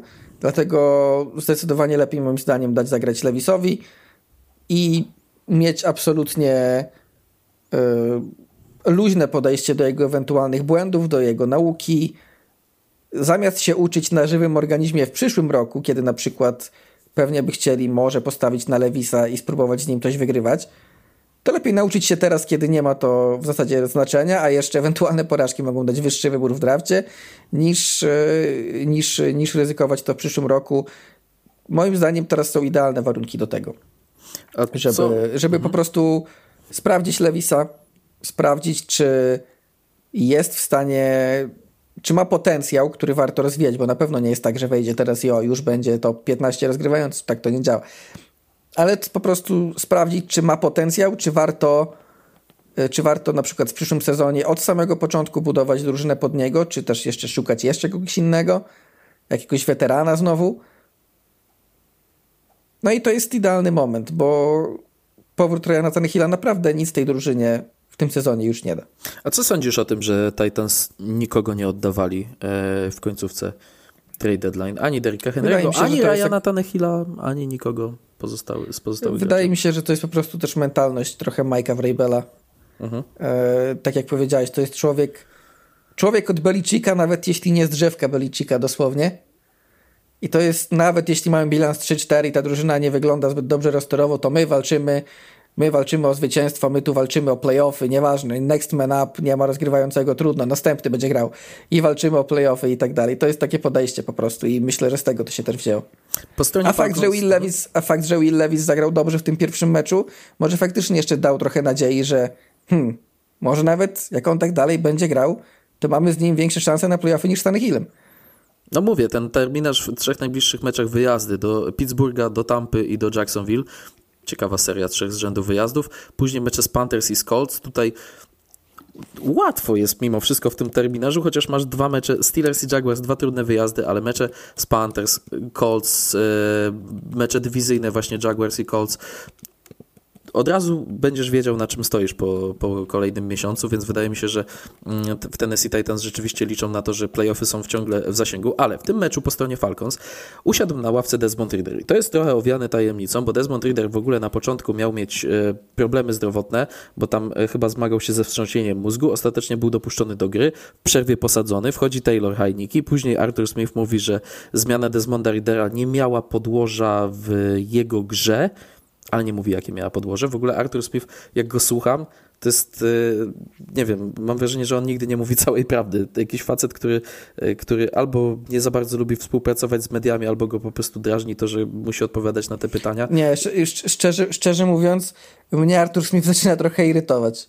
Tak, ja nawet, wiesz co, sobie często oglądam program Richa Eisena, on tam ma gości telefonicznych i nieraz jest tak, że okej, okay, gada z jakimś aktualnym trenerem i ten trener idzie w ten tak zwany coach speak, czyli wyciągniemy wnioski i gra się jak przeciwnik pozwala i tata, ale później sobie lubi Rich Eisen z nimi na takiej stopie ludzkiej porozmawiać. No i jak na przykład rozmawia z Brandonem Staleyem, z Kevinem O'Connellem, z Mike'em McDanielem, no to w ogóle miło posłuchać takiej rozmowy. A u Artura Smitha nie ma tego tego wzrzucenia na luz. U niego nie ma, nie ma luzu. W ogóle nie ma. On jest tak cały czas w tej y, roli takiego gościa, który chodzi na burbuszony i w ogóle nie odpowiada na żadne pytania z uśmiechem, że nawet jak go próbują dziennikarze w ogóle wrzucić na tory takiej zwykłej ludzkiej gadki, porozmawiać o czymkolwiek, to, to widzisz, że tam jest trudna, twarda skała do, do, strusz, do skruszenia. Mniejsza o postawę e, Artura znaczy, Smitha. już, ale no, nawet, nawet nie chodzi o to, okej, okay, to nie jest... Yy, bo nie jest jedynym trenerem, który nie lubi rozmawiać z mediami. No, najbardziej znanym jest oczywiście Bill Belichick i jego odburkiwanie czasem dziennikarzem, tylko że Bill Belichick trochę też inaczej to robi i pomijając fakt, że no za Billem Belicickiem stoją sukcesy, za Arturem Smithem jeszcze nie, E, więc ci z sukcesami sobie zawsze mogą na więcej pozwolić. Ale w przypadku Artura Smitha to jest taki trochę bardzo mocny syndrom oblężonej twierdzy, w dodatku jak odpowiada na pytania, to mam wrażenie, że nie na temat czasem i próbuje, prze, próbuje przenieść to na, na, tory, na których może poczuć się zaatakowany. Mhm. Bo dziennikarze pytają, dlaczego nie używasz dlaczego nie używasz bardziej zawodników, których wybrałeś tak wysoko w drafcie, ofensywnie? I Arthur Smith odpowiada, a bo to wszystko przez to fantazy, teraz wszyscy tylko myślą o fantazy, nie grają dobrze w fantazy, to znaczy, że nie grają dobrze i w ogóle ja, że ja ich nie używam albo coś tam. No nie, po prostu wybrałeś trzech ofensywnych zawodników w top 10 draftu rok po roku i ich nie używasz, to o to Bijan chodzi. Robinson dopiero pierwsze przyłożenie w karierze. A nie o żadne fantazy. W, tak. w Red Zone masz Drake'a Londona, masz Bijana Robinsona, masz Kyla Pizza, a na boisko wychodzi Johnu Smith, Titan numer dwa i rzuca piłkę do Titanda numer trzy. Co, co to jest w ogóle? Mokra fantazja Artura Smitha to jest, a nie, a nie jakieś fantazy, słuchaj, e, fantazy NFL. Ale Desmond Reader posadzony, w sumie nie wiemy z jakich powodów. Wchodzi Taylor Heineke.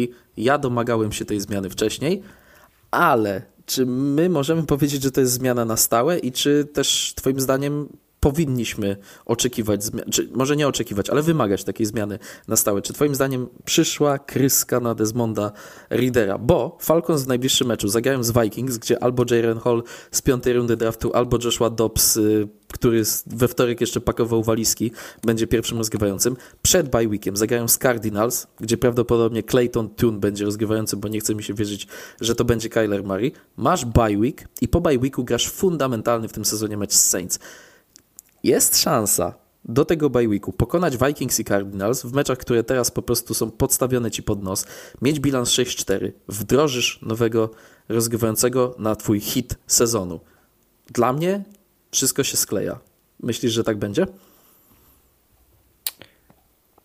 Myślę, że może tak być. Doskonale wiemy, co się dzieje, jak Taylor Heineke złapie choć trochę, choć, choć trochę ognia, można tak powiedzieć że y, zresztą no Taylor, Taylora Heinickiego mówiliśmy o nim wielokrotnie, ale no nie widzieliśmy go w takiej drużynie, która realnie o coś walczy, tak na dobrą sprawę. Raz przez chwilę zagrał w playoffach, w meczu przeciwko Tomowi Brady'emu. To był bardzo ładny debiut w playoffach, jak na gościa, który gdzieś tam się tułał po, po nie wiadomo jakich ligach i był już poza ligą w zasadzie. No ale w takiej drużynie jak Falcons nie grał. Żadni Commanders, w tych, których nawet był przez dłuższy czas starterem, no nie mieli takiego potencjału, jaki mają ci Falcons. Może przynajmniej w, nie będzie aż tak bardzo słuchał się Artura Smitha i czasem rzuci do tych bardziej utalentowanych zawodników. Przydałoby się. E, bo naprawdę potencjał, e, potencjał tej drużyny jest duży, tylko że Falcons są absolutnymi mistrzami wywalaniu się własne nogi w tym sezonie. Liczba strat, jaką oni mają, a i tak potrafią wygrywać mecze, y, to jest momentami zatrważająca, więc może chociaż pod tym względem Heiniki jakoś to ustabilizuje. Jestem bardzo ciekaw. Y, Heinikiego w takiej drużynie i takiej drużyny z nim y, za kierownicą. No ja też. Ja też jestem bardzo ciekawy, nawoływałem do tego wcześniej. Ogólnie Desmondem Readerem jestem rozczarowany, bo pamiętam, że kiedy ten draft, którym on, do którego on podchodził, y, się zbliżał, to wydawało mi się, że to może być najlepszy rozgrywający w tym drafcie. Teraz trochę y, sam nie wiem, co o tym myśleć. A jeśli chodzi o straty, y, Atlanta Falcons mają ten bilans strat minus 7, czyli część, o siedmiokrotnie częściej odrywali piłkę, tracili niż odrywala piłkę odbierali, więc tylko Las Vegas Raiders, którzy mają bilans minus 8 w takiej klasyfikacji strat, wypadają gorzej. Taylor Heineke Jestem wielkim fanem. E, wiem, że e, jedno z takich zagrań już w tym meczu z Titans, e, znowu pozdrawiamy przy okazji Atlanta Falcons redaktora Piotra Bere, wpadło i jemu w oko, bo mi wysyłał to, jak tam się wyswobodził spod dwóch saków Taylor Heineke, że to jest ten pierwiastek Fitzmagi. Pierwiastek Fitzmagi z tak zbudowaną drużyną przez Artura Smitha to może być fajna mieszanka, więc ja bym zdecydowanie chciał Heinekiego zobaczyć w meczach z Vikings i z Cardinals i w ogóle super. Vikings tankują, Falcons gra Taylor Heineke i mogę kibicować Taylorowi Heinekiemu w niedzielę. Poproszę o taki scenariusz pana Artura Smitha. Porozmawiajmy jeszcze o dwóch wydarzeniach kolejki e, ósmej. Zadyszkę faworytów musimy skomentować. Trzecia z rzędu porażka San Francisco 49ers. To jest coś, od czego chcę jeszcze, mm, do czego chcę jeszcze wrócić. Wygrywają Bengals na wyjeździe w San Francisco 31 do 17. Zacznijmy od 49ers. Trzeci mecz z rzędu z porażką, trzeci mecz z rzędu z 17 e, punktami. Brock Purdy drugi mecz z rzędu, dwa po prostu łamiące kręgosłup drużynie przechwyty. I teraz bye week. Wygląda na to, że w idealnym momencie wypada tydzień przerwy dla San Francisco 49ers. Tak, bo to jest, to jest moment, w którym oni muszą, że tak powiem, zebrać się i ustalić to sobie na, na drugą część, na, na drugą część sezonu.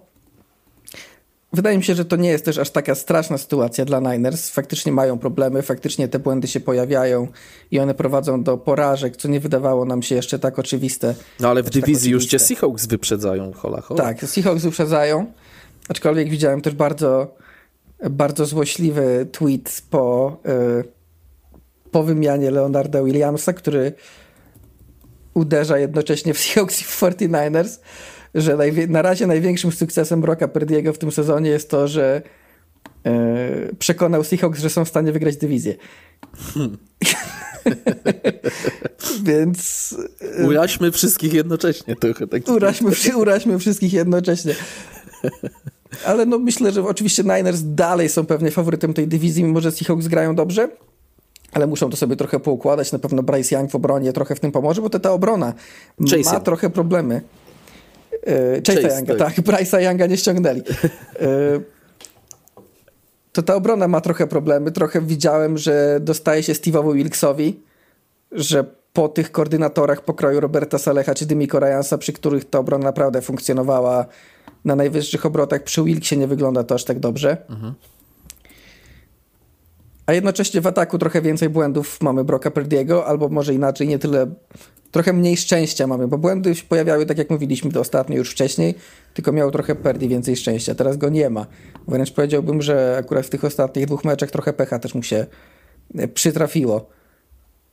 Zobaczymy, czy to wyjdzie na zero. Niemniej Niners dalej są jedną z bardziej kompletnych drużyn e, w lidze i stawiam, że to mimo wszystko e, tylko kolejna zadyszka.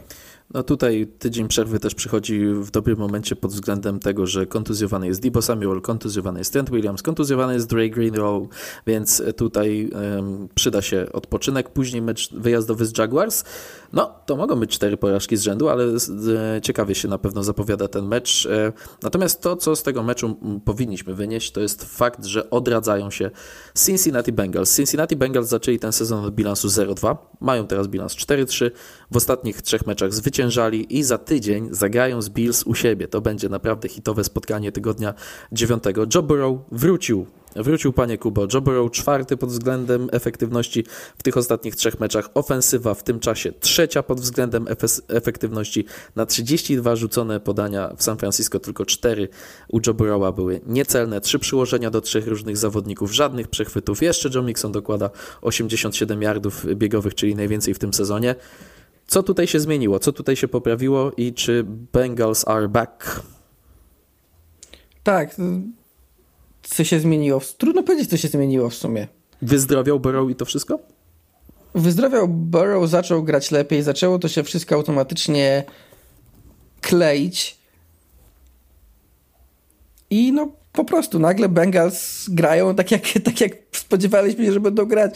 Trudno to nawet coś, coś więcej przeanalizować, szczerze mówiąc, bo e, wygląda na to, że wszystko było w kwestii rozgrywającego, który w końcu późno, bo późno, ale w końcu poczuł się komfortowo, zdrowotnie i, y, i ponownie w tej drużynie jako jej lider. Tak się zastanawiam, jak patrzę na tych Bengals. Wiem, że w tej lidze jest Patrick Mahomes, ale czy przypadkiem Joe Burrow jest najważniejszym zawodnikiem dla swojej drużyny w całej lidze? No mimo wszystko wydaje mi się, że Mahomes jest co najmniej na podobnym, jeśli nie wyższym poziomie, szczególnie biorąc pod uwagę w jaki sposób, jak wygląda atak Chiefs i jak Mahomes musi trochę nadrabiać. Mhm. Na przykład za, za skrzydłowych, którzy trochę przeszkodzili mu nawet wygrać ten mecz e, z Broncos w tak, tym tygodniu. Za chwilę, za chwilę będziemy o tym meczu akurat tak, rozmawiać. Tak, no myślę, że są, że są zdecydowanie ta dwójka, że to ta dwójka najbardziej chyba mimo wszystko. Bo to z nimi wszystko funkcjonuje tak jak powinno, to oni ewentualne jakieś niedostatki w przypadku Mahomesa wśród skrzydłowych, w przypadku Baroła e, w kontekście linii ofensywnej potrafią, potrafią z y, swoimi umiejętnościami przykryć. I to jest też ta jedna z rzeczy, która, która może się okazać, która mogła się okazać kluczem, że zdrowy Joe Barrow znacznie lepiej unika presji. Mhm. I w tym meczu z Niners to było widać. Nie wiem, czy widziałeś tę akcję, gdzie on kilka razy unikał presji, kilka razy był w ogóle odwrócony tyłem do akcji, jeszcze uciekał, jeszcze raz się odwracał, e, mijał jednego raszera, drugiego raszera i ostatecznie rzucił do, do chyba Jamara Chase'a. Mhm. No, kontuzjowany Barrow nie mógł tego robić. Kontuzjowany Barrow przy pierwszej presji leżał, bo jego łydka nie pozwalała tak się ruszać. Więc może faktycznie wychodzi na to, że to wszystko tak na dobrą sprawę to była wina wina tej kontuzji. No i ta gra Baroła i gra jednocześnie całej drużyny. No i też myślę, że defensywa trochę się musiała dotrzeć, bo tak się skupiliśmy na problemach, które miał e, zespół e, Bengals w ataku i one były widoczne jak na dłoni w momencie, kiedy kontuzjowany był Joe Burrow, ale pamiętajmy, że z tej defensywy odeszło dwóch podstawowych safety w trakcie w trakcie ostatniego off-season i to jest też taka rzecz, która na pewno utrudnia robotę Lu Anarumo. Wielokrotnie o tej defensywie mówiliśmy, że to jest taka defensywa bez gwiazd z najwyższej półki, ale jeżeli ktoś taką był, to poza Treyem Hendricksonem, który w tej drużynie dalej jest i który grał świetnie przeciwko 49ers, no to Jesse Bates na przykład był e, kimś takim, kimś, kto z tylnego siedzenia jako safety sterował tą defensywą, e, a teraz e, chyba ta drużyna się znów dociera i jestem przeciekawy meczu z Buffalo Bills, bo te fale są wznoszące w przypadku Bengals i opadające w przypadku Bills, więc w takim ciekawym momencie te dwie drużyny się spotykają, a Bengals, Bills po prostu nie leżą w ostatnich latach i to będzie przeciekawe starcie w ramach tygodnia dziewiątego. W tygodniu ósmym zadyszkę faworytów widzieliśmy też na przykładzie Kansas City Chiefs. Kansas City Chiefs przegrywają z Broncos po serii 15 zwycięstw nad tym rywalem. Na trybunach nie było Taylor Swift, więc ja już y, winowajcę tej porażki znalazłem. Patrick Mahomes ma bilans 29 do 4 przeciwko AFC West i to jest pierwsza wyjazdowa porażka wewnątrz dywizji w karierze Patryka Mahomesa, ale jaka to była porażka. Rating 59,2, najgorszy w karierze i najgorsza obrona ligi w, w, po stronie Denver Broncos zatrzymuje Chiefs tylko do trzech kopnięć i pozwala tylko na jedno posiadanie, które miało więcej niż 50 yardów. Patrick Mahomes rzuca dwa przechwyty, zalicza fumble. E, jesteś e, pełen obaw po tym, co pokazała ofensywa Kansas City Chiefs w Denver? Nie, nie jestem pełen obaw, bo raz, że jakoś miałem przeczucie, że to się może wydarzyć, szczególnie po tym, jak, jak pojawiła się informacja w dniu meczu, że Patrick Mahomes został dodany na listę kontuzjowanych z chorobą. Tak, on to... tam jakąś grypę przechodził i, i nie tak, tak, tak, miał więc... być pod znakiem zapytania. Więc zdecydowanie to mogło wpłynąć. Jeszcze co, co prawda co prawda ostatecznie odśnieżono, ale jeszcze rano w niedzielę były te zdjęcia, że na stadionie jest pełno śniegu i pomyślałem, że taki śnieg, tutaj jeszcze ta choroba Patryka Mahomesa, no brzmi to jak coś, co może przerwać tę serię zwycięstw, którą Chiefs mają nad Broncos, najdłuższą w lidze, e, jeśli chodzi o mecze dywizyjne. Teraz już ta seria została zakończona, a że tak powiem, Prym poszedł do AFC East, gdzie też może zostać zakończona, bo tę serię e, aktualnie najdłuższą mają Patriots w meczach przeciwko Jets, aktualni Patriots jeszcze z tymi Jets muszą zagrać rewanż, mhm. więc może się okazać, że obie te serie bardzo długie padną w tym sezonie za chwilę. Niemniej, jeśli chodzi o Broncos, można się zaśmiać, czy, czy czasem Chiefs nie zbajtowali swojego rywala w dywizji w wiarę w to, że oni jeszcze mogą coś tutaj zrobić. No właśnie, tak się zastanawiam, czy Broncos mogą się jeszcze podnieść, bo wygrali dwa mecze z rzędu, mają bilans 3-5, teraz bye week. Russell po... Wilson gra naprawdę nieźle, to nie jest tak. Russell Wilson z poprzedniego sezonu. I w ogóle Russell Wilson gra w tym sezonie nieźle, tak przeciętna jest ta ofensywa, ale to jest i tak duża poprawa względem poprzedniego sezonu, ale e, leniwym e, wnioskiem byłoby, gdyby ktoś patrzył na bilans i mówił, no Broncos Broncos sobie nie radzą, Russell Wilson jest po prostu do dupy i to jest wina Russella Wilsona. Nie, tutaj defensywa przede wszystkim w tym sezonie nie dowoziła i w końcu coś jej wyszło. Fani, to... fani, fani Broncos teraz siedzą i mają takie, jakbyśmy wzięli defensywę z tamtego sezonu. O, tak. Ja tak z tego, to gramy w playoffach, no ale niestety tak to nie działa. Tak by było prawdopodobnie, ale tak, Broncos wygrywają dwa mecze z rzędu, pokonują e, Chiefs kończąc tę klątwę Peytona Manninga, bo to był ostatni rozgrywający e, Broncos, który pokonał Kansas City Chiefs, no i teraz mają bye week, odpoczywają sobie, nie dokonali żadnych ruchów w trade deadline, a potem w listopadzie jadą do Buffalo, Później mają mecz z Vikings u siebie, gdzie Vikings e, wiemy w jakiej są sytuacji i zagrają u siebie z Browns. Taka przeplatanka, mm, ale myślisz, że Broncos są w stanie jeszcze podnieść się, powalczyć nawet o playoffy w tym sezonie, czy aż tak daleko byś nie szedł, ten jeden mecz wiosny nie czyni? Na razie nie, na razie tak daleko bym nie szedł, aczkolwiek e, ten mecz mi pokazał, że Broncos, mówiło się o tym, że Broncos mają grają słabo, mają trudny terminarz, że oni tam będą gdzieś o te czołowe piki w drafcie walczyć. Chyba nie. Chyba faktycznie ten mecz pokazał, że oni mogą być taką drużyną, która w drugiej części sezonu złapie trochę rytmu, zrobi jakiś bilans, nie wiem, 7-10, 8-9 i w off-seasonie będziemy mówić o tym, że no Sean Payton w drugiej połowie sezonu trochę to ogarnął, Russell Wilson zaczął grać lepiej, więc nie potrzeba zmian, może faktycznie tylko trzeba jak zrobić coś dookoła i faktycznie ci Broncos mogą grać lepiej, lepiej w przyszłym sezonie. E, widzę na to szansę. Nie widzę szansy jakiej na razie mimo wszystko na jakieś playoffy, nic takiego, ale na taki na takie, na takie bycie ligowym średniakiem, który będzie miał jakieś nadzieje w, w kontekście kolejnych sezonów, a nie będzie tylko patrzył na kontrakt Russella Wilsona i pytał po jaką cholerę. Mhm. To jak najbardziej, więc to jest chyba jeden z bardziej pozytywnych scenariuszów, jakie teraz mogą dla Broncos się wydarzyć. Czy zaskoczył Cię brak aktywności Kansas City Chiefs w ostatnich dniach okna? Nie, nie, nie wydaje mi się. Skrzydłowego, Mówił... na już. Tak się Mówiło się tak o skrzydłowym, ale w sumie, na, w sumie najważniejsi skrzydłowi, o, którym, o których się mówiło, że mogą zmienić klub e, na trade deadline, to byli skrzydłowi Broncos, a Broncos nie oddadzą skrzydłowych do Chiefs. Więc w zasadzie tu się sprawa rozwiązała. Davanta Adams, o którego, to swoją drogą kolejny skrzydłowy z dywizji, o którym się mówiło, że może zmienić klub, ale nawet jeśli to Raiders tutaj z góry powiedzieli, że nie, takiej opcji nawet nie ma. I chyba po prostu nie było kandydatów. Okej, okay, można było spróbować po kogoś wymienić, ale nie wiem, czy był ktoś, kto faktycznie by te by bardzo mocno tej ofensywie Chiefs pomógł, pomógł, na tym rynku, co zresztą pokazuje chociażby fakt, że tylko jeden skrzydłowy został wymieniony i to Donovan Peoples Jones, więc to nie jest też żadne wielkie nazwisko.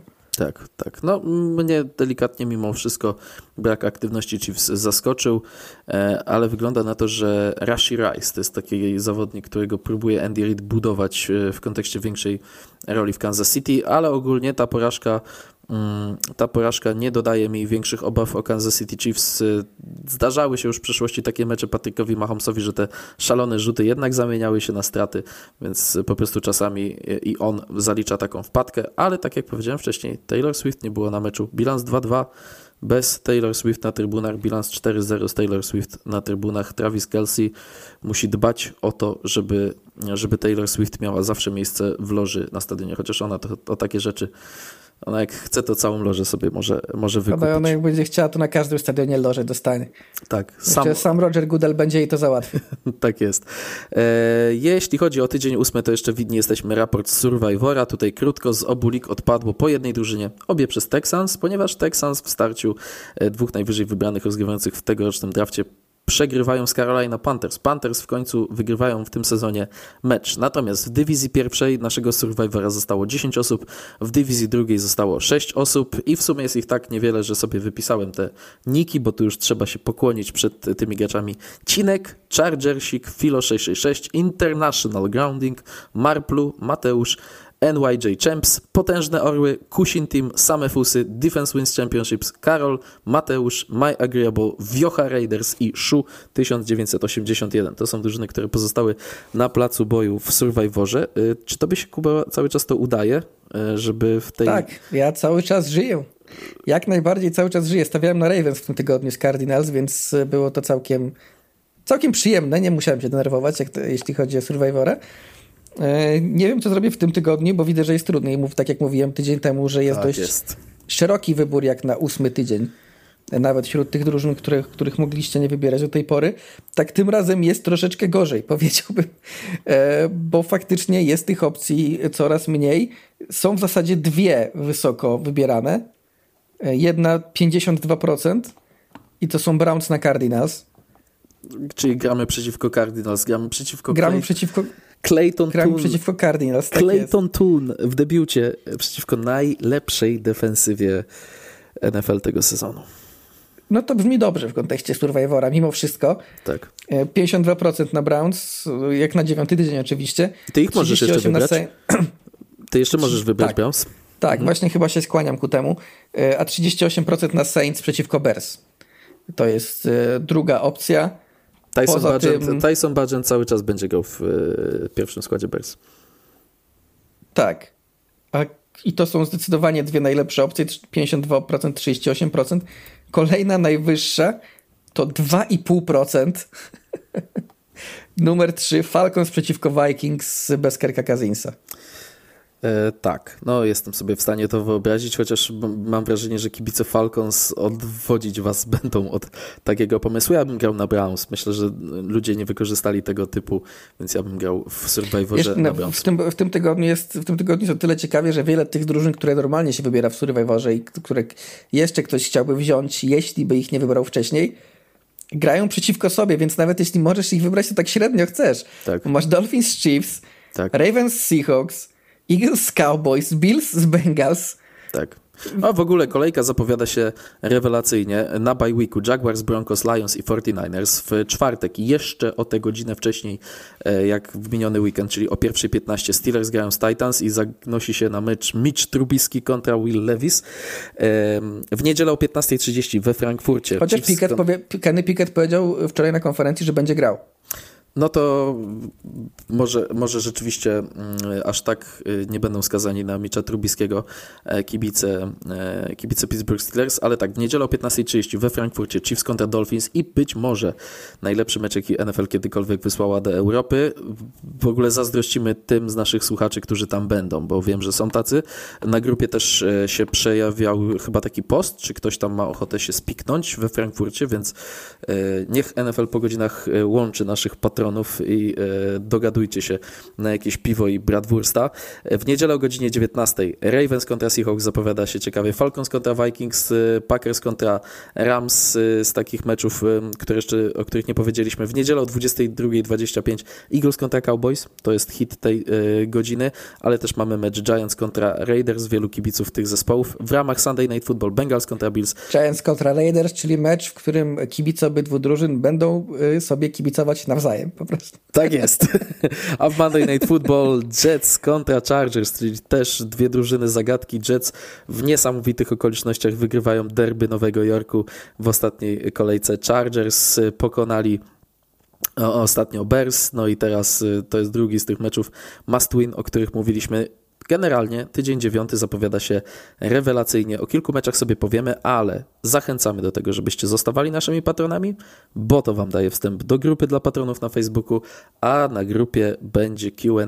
Tam będę zbierał pytania i QA to będzie jeden z wątków odcinka w przyszłym e, tygodniu. W tym tygodniu, po tygodniu ósmym, po kolejce ósmej i po trade deadline, to już by było na tyle w NFL po godzinach. E, omówiliśmy najważniejsze ruchy Omówiliśmy najważniejsze mecze przed nami, bardzo ciekawa kolejka i przed nami kolejka wyznaczająca półmetek tego sezonu. My się już odmeldowujemy, e, a za tydzień zobaczymy, kiedy tak naprawdę wpadnie odcinek, sobie to dogadamy, czy to będzie wtorek, czy to będzie środa.